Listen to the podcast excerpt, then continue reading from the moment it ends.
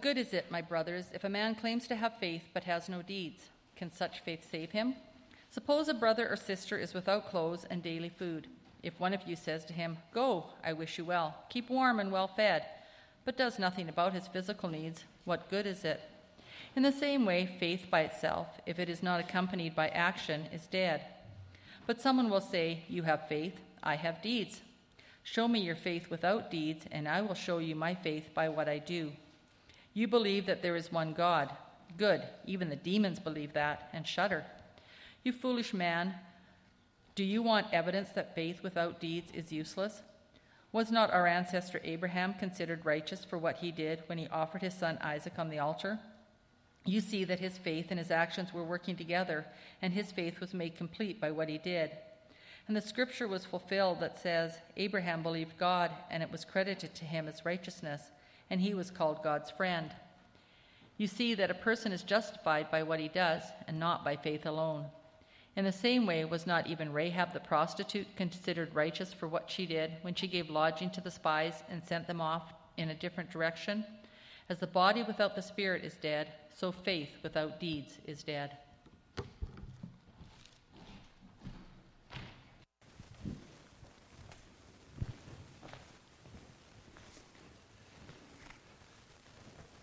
Thanks, Jackie. We are looking at the letter of James, and through the summer we've been just looking at the different wisdom that we receive through the letter of James, godly wisdom, as James speaks by the Spirit's leading a word of truth, a word of wisdom into our lives. And so this morning we are up to James chapter 2, verses 14 to 26, where it talks about faith and deeds. And so our text, as the body without the spirit is dead, so faith without deeds is dead. Congregation of Jesus Christ, this morning I want to encourage you to reflect on your walk of faith and to consider how fruitful it is. What are the things that you do as a result of your faith? Because to truly a living, healthy, growing faith is fruitful. It cannot be unfruitful because God designed us to have faith and then to live it out. Just like if you have a tree, an apple tree in your yard, the tree, if it's healthy, if it's growing, then it bears fruit. And so that's the wisdom we want to take hold of this morning around the question, is your faith, is my faith, is it fruitful? To look at what fruit is being displayed. Now James, in this letter, is presenting the truth of the gospel. James is, as we said earlier, a brother of Jesus, a believer in Jesus, a follower of Jesus. And James also knows the Apostle Paul, who has taken the message of the gospel and shared it with the Gentiles. And so the whole truth of faith, God's grace, God's forgiving grace in Jesus Christ, is at the very center of what James is writing here. But he stresses now, if you have that faith, if you believe fully that Jesus is the Son of God, that God sent him into the world to explain and to tell of God's saving work, that Jesus died on the cross for your sins and rose from the grave for your salvation. You know that, you understand that as much as we can understand that, you believe, then godly wisdom says you live that out. Now let me give you the contrast that our culture tells us. Our culture says, oh, fine if you believe that. Fine if you think that that's true. But don't do anything with it. That's just for you, in your head.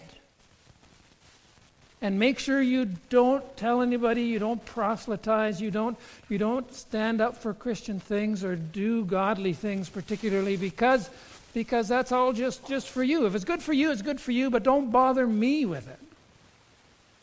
And especially don't do anything with it. And so that's the wisdom of this world. Faith is fine. It's just yours, and it doesn't mean anything for anybody else, and don't do anything with it. That lie is attacked here or confronted here in James, true godly wisdom, because sometimes we get caught up in that lie.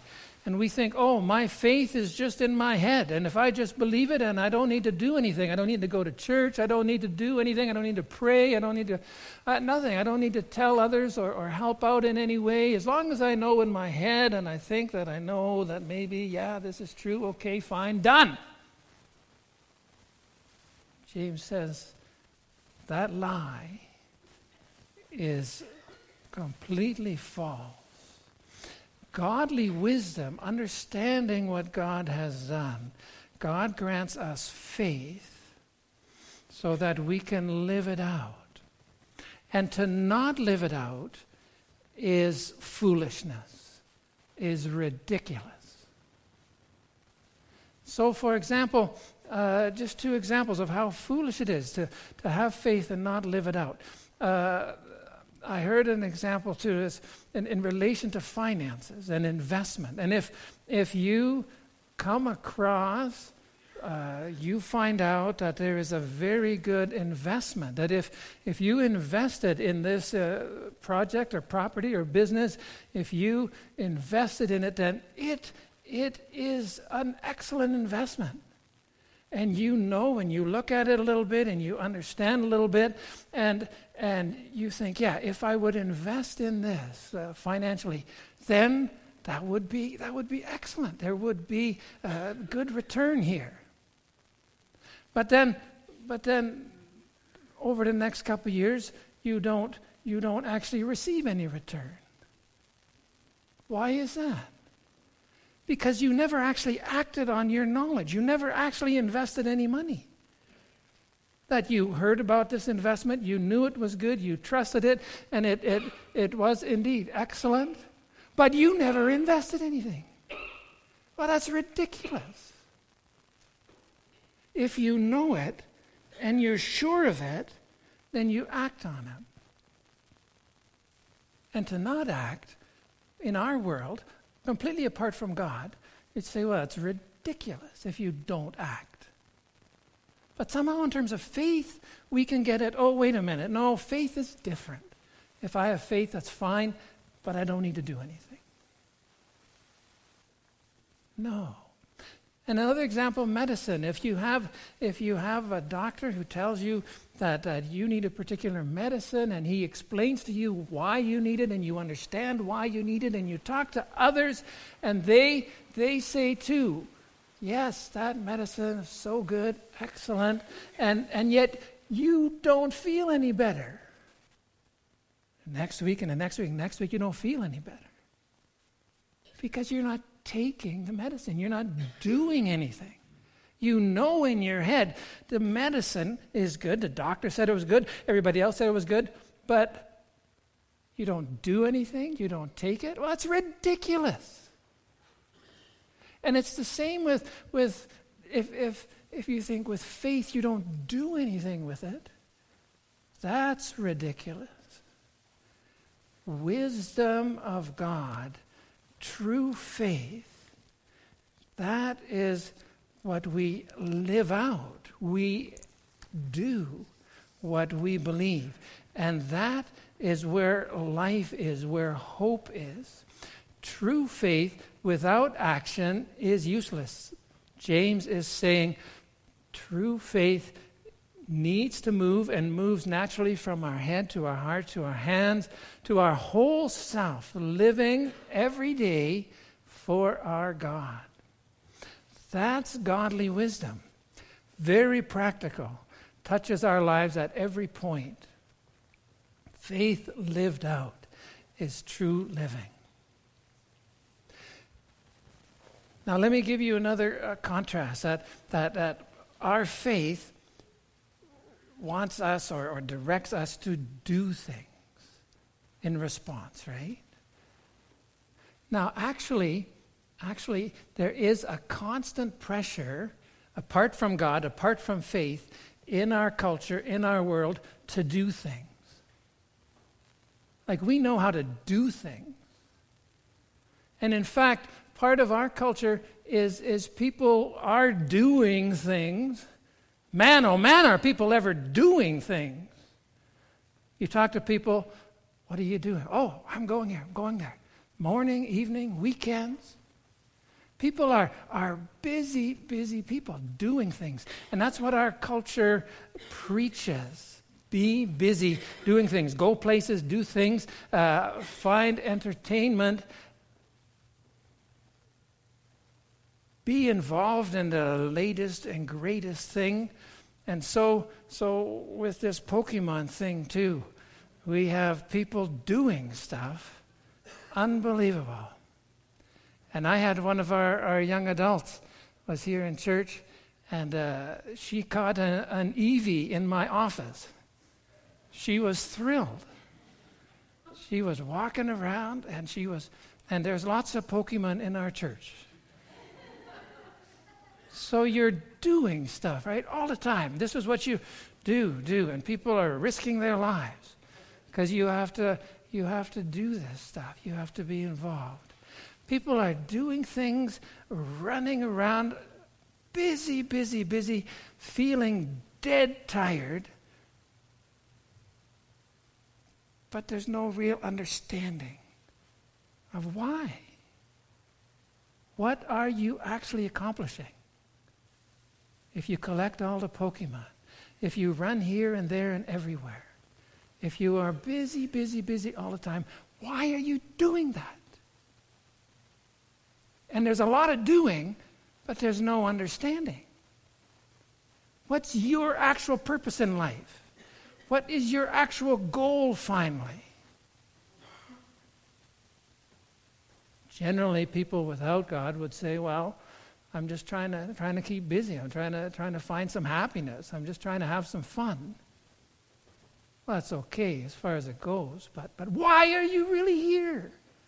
What is your life plan and purpose? Is there a God? Why are you born now?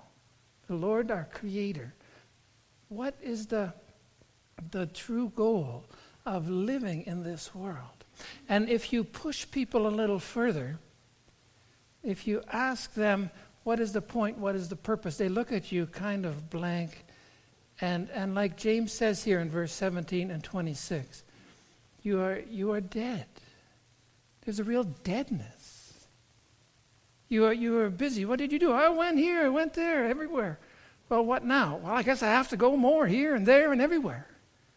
And what do you have to do to feel happy and satisfied? Well, I guess I have to do more.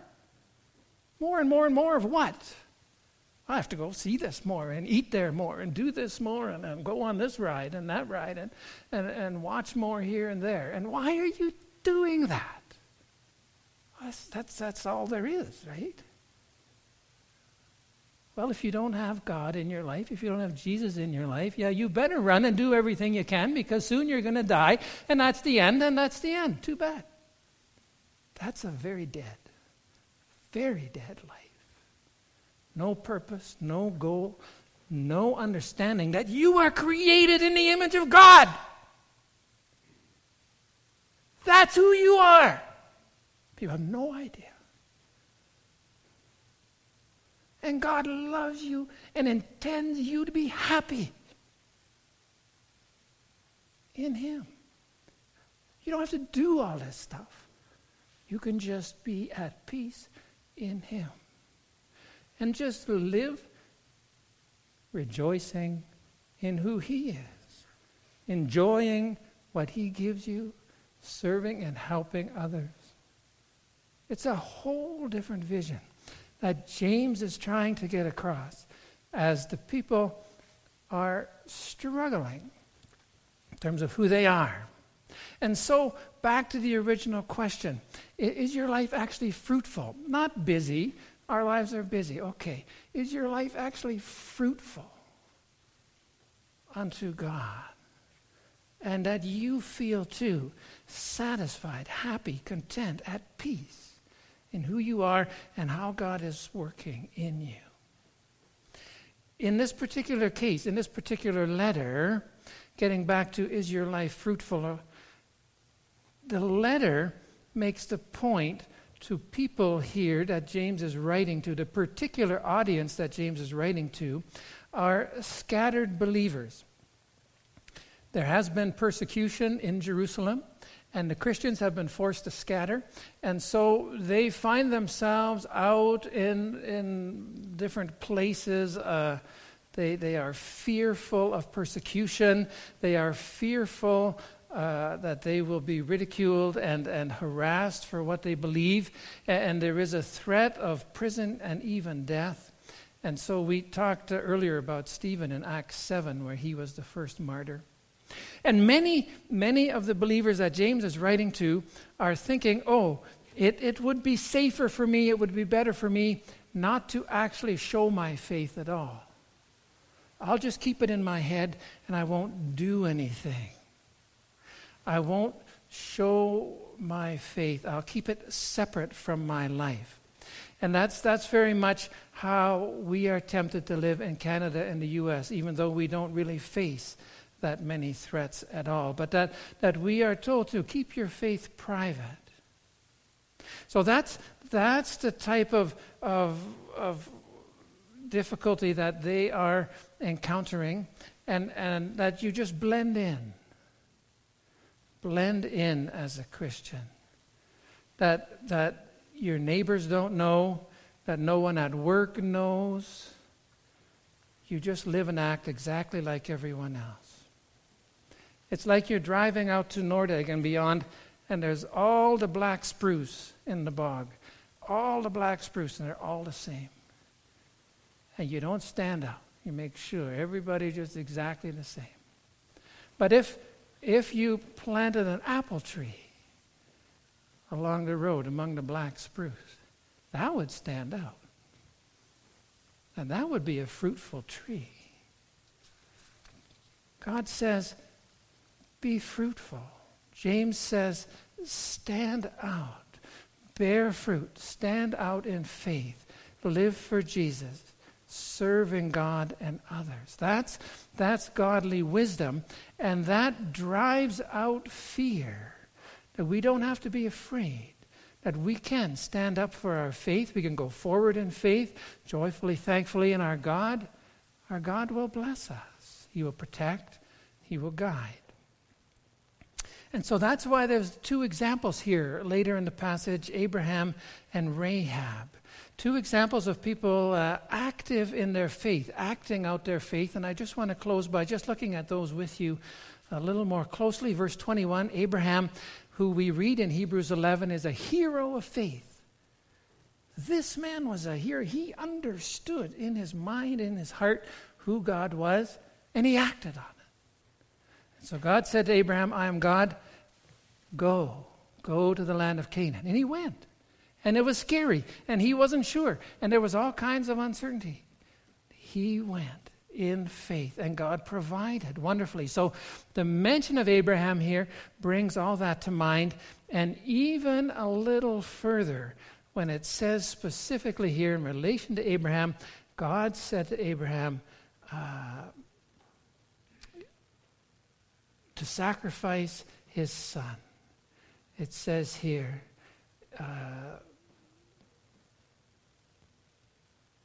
his faith in action, verse 22, verse 21 and 22, when he offered his son Isaac on the altar. And that is a great act of faith by Abraham. Abraham was called by God when everything seemed to be coming together.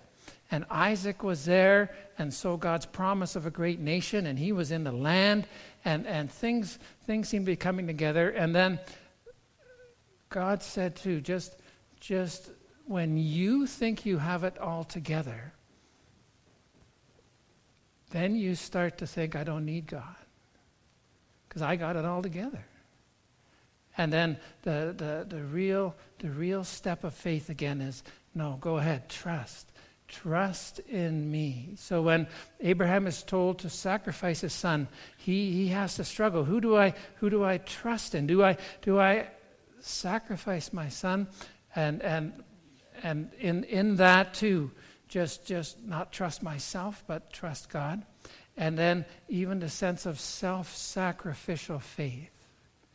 And so that is definitely a fearful challenge because we are very protective. But that we would be self-sacrificial, look further than ourselves, our own interest, our own control, that we would step out in faith, even there when it would be challenging for us, difficult for us. It says specifically in Hebrews 11 that when Abraham did that, when he actually was willing to sacrifice even his son, it says in Hebrews 11:19 that he believed that God would raise his son from the dead. That's how much Abraham believed. That even if he gave up his son, God would raise him from the dead. You say, wow, that's a lot of faith. But that's the same faith we are called to have. That's the same faith because we believe that God raised Jesus from the dead. We believe that can happen, and we believe that did happen. And that's what's being pointed to here. When we put our faith in God, we have the assurance even death is not a hindrance to what God is doing. And even as Abraham believed Isaac could be raised, even as God showed that he raised Jesus from the dead, even as God says to us, I will raise you from the dead. God says, will raise you. Do you believe that? Then you can go forward in faith no matter what. That's what we believe. And so the reference of Isaac brings us to the truth of Jesus, which is our faith, our hope, our certainty. So we don't need to fear. We don't need to fear ridicule or loss or uncertainty or even death. And in our bulletin every Sunday we have stories in our bulletin, accounts this week from Pakistan of people who are Christians in Pakistan. If you read the bulletin there, they went out to bring Bibles, and they risked death, and they were okay with it because they know, as we know, that not even death can separate us from the love of God. And so that's how strong, how amazing the faith is that God wants to give us, that we can live out, that we can go forward in the wisdom of God, trusting in Him. The example of Rahab is along the same lines, where she, in Joshua 2, hears about what God is doing, and she believes. She believes God has called these people and is bringing them into Canaan and is going to defeat Jericho, that great and powerful city. She believes it all, and she acts. She risks her life to save the spies.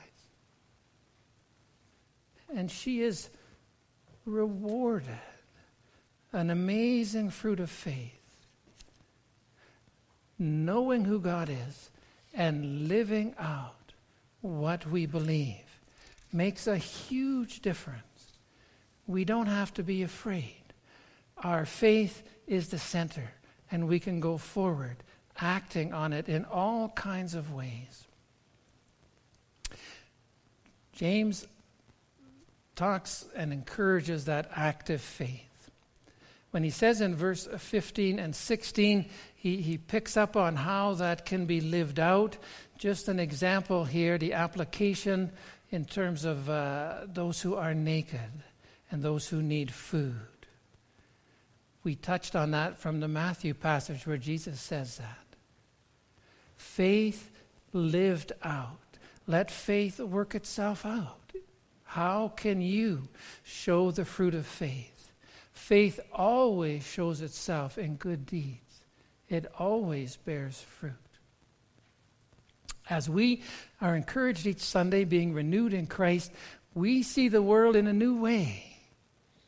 We are called to godly wisdom, not a place that we don't live taking as much as we can, but giving ourselves to others. Radically different.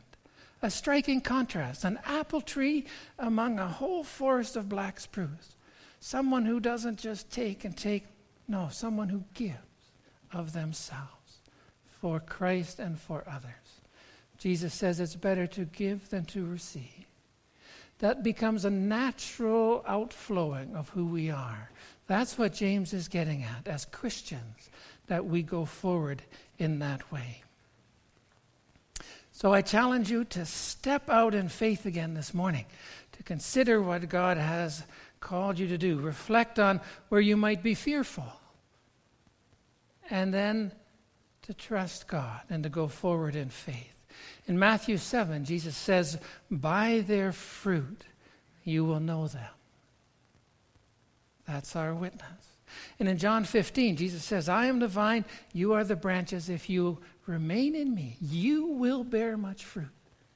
It'll just be who you are. Say, what can I do? How can I help? Where can I share the love of Jesus?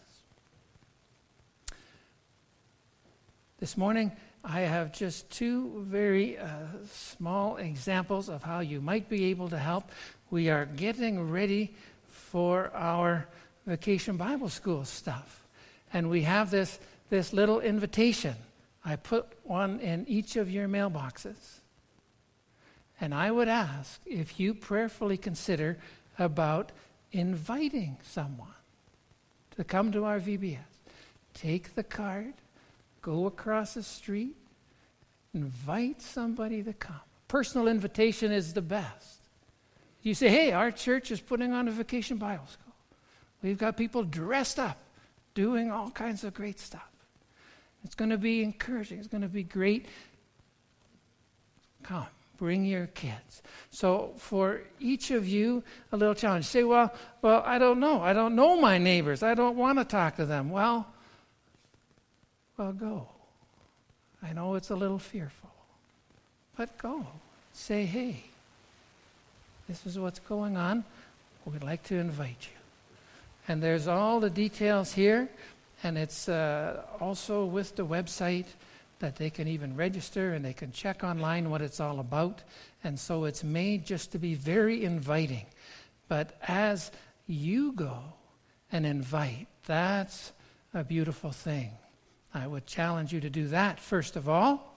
And then we just have a few other things around VBS. You'll see in the bulletin we're doing the parade float, which is how we advertise. So if you can come and help out for an hour Friday night or join us. If you've never been in a parade, we'll put you on the float.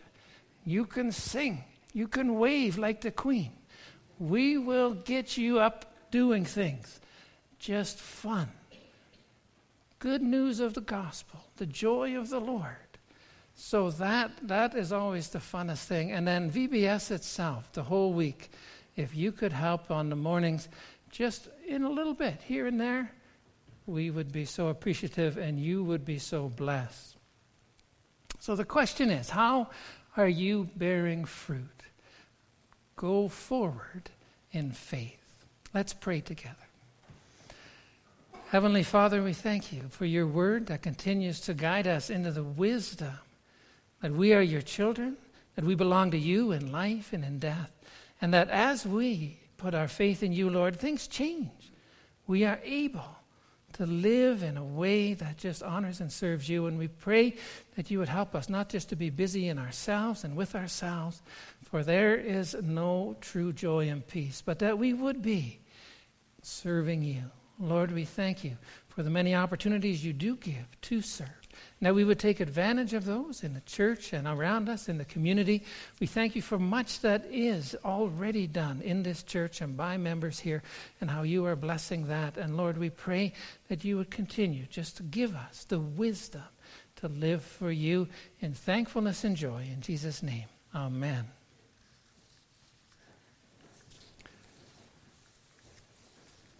We are going to respond in singing a song of thanksgiving.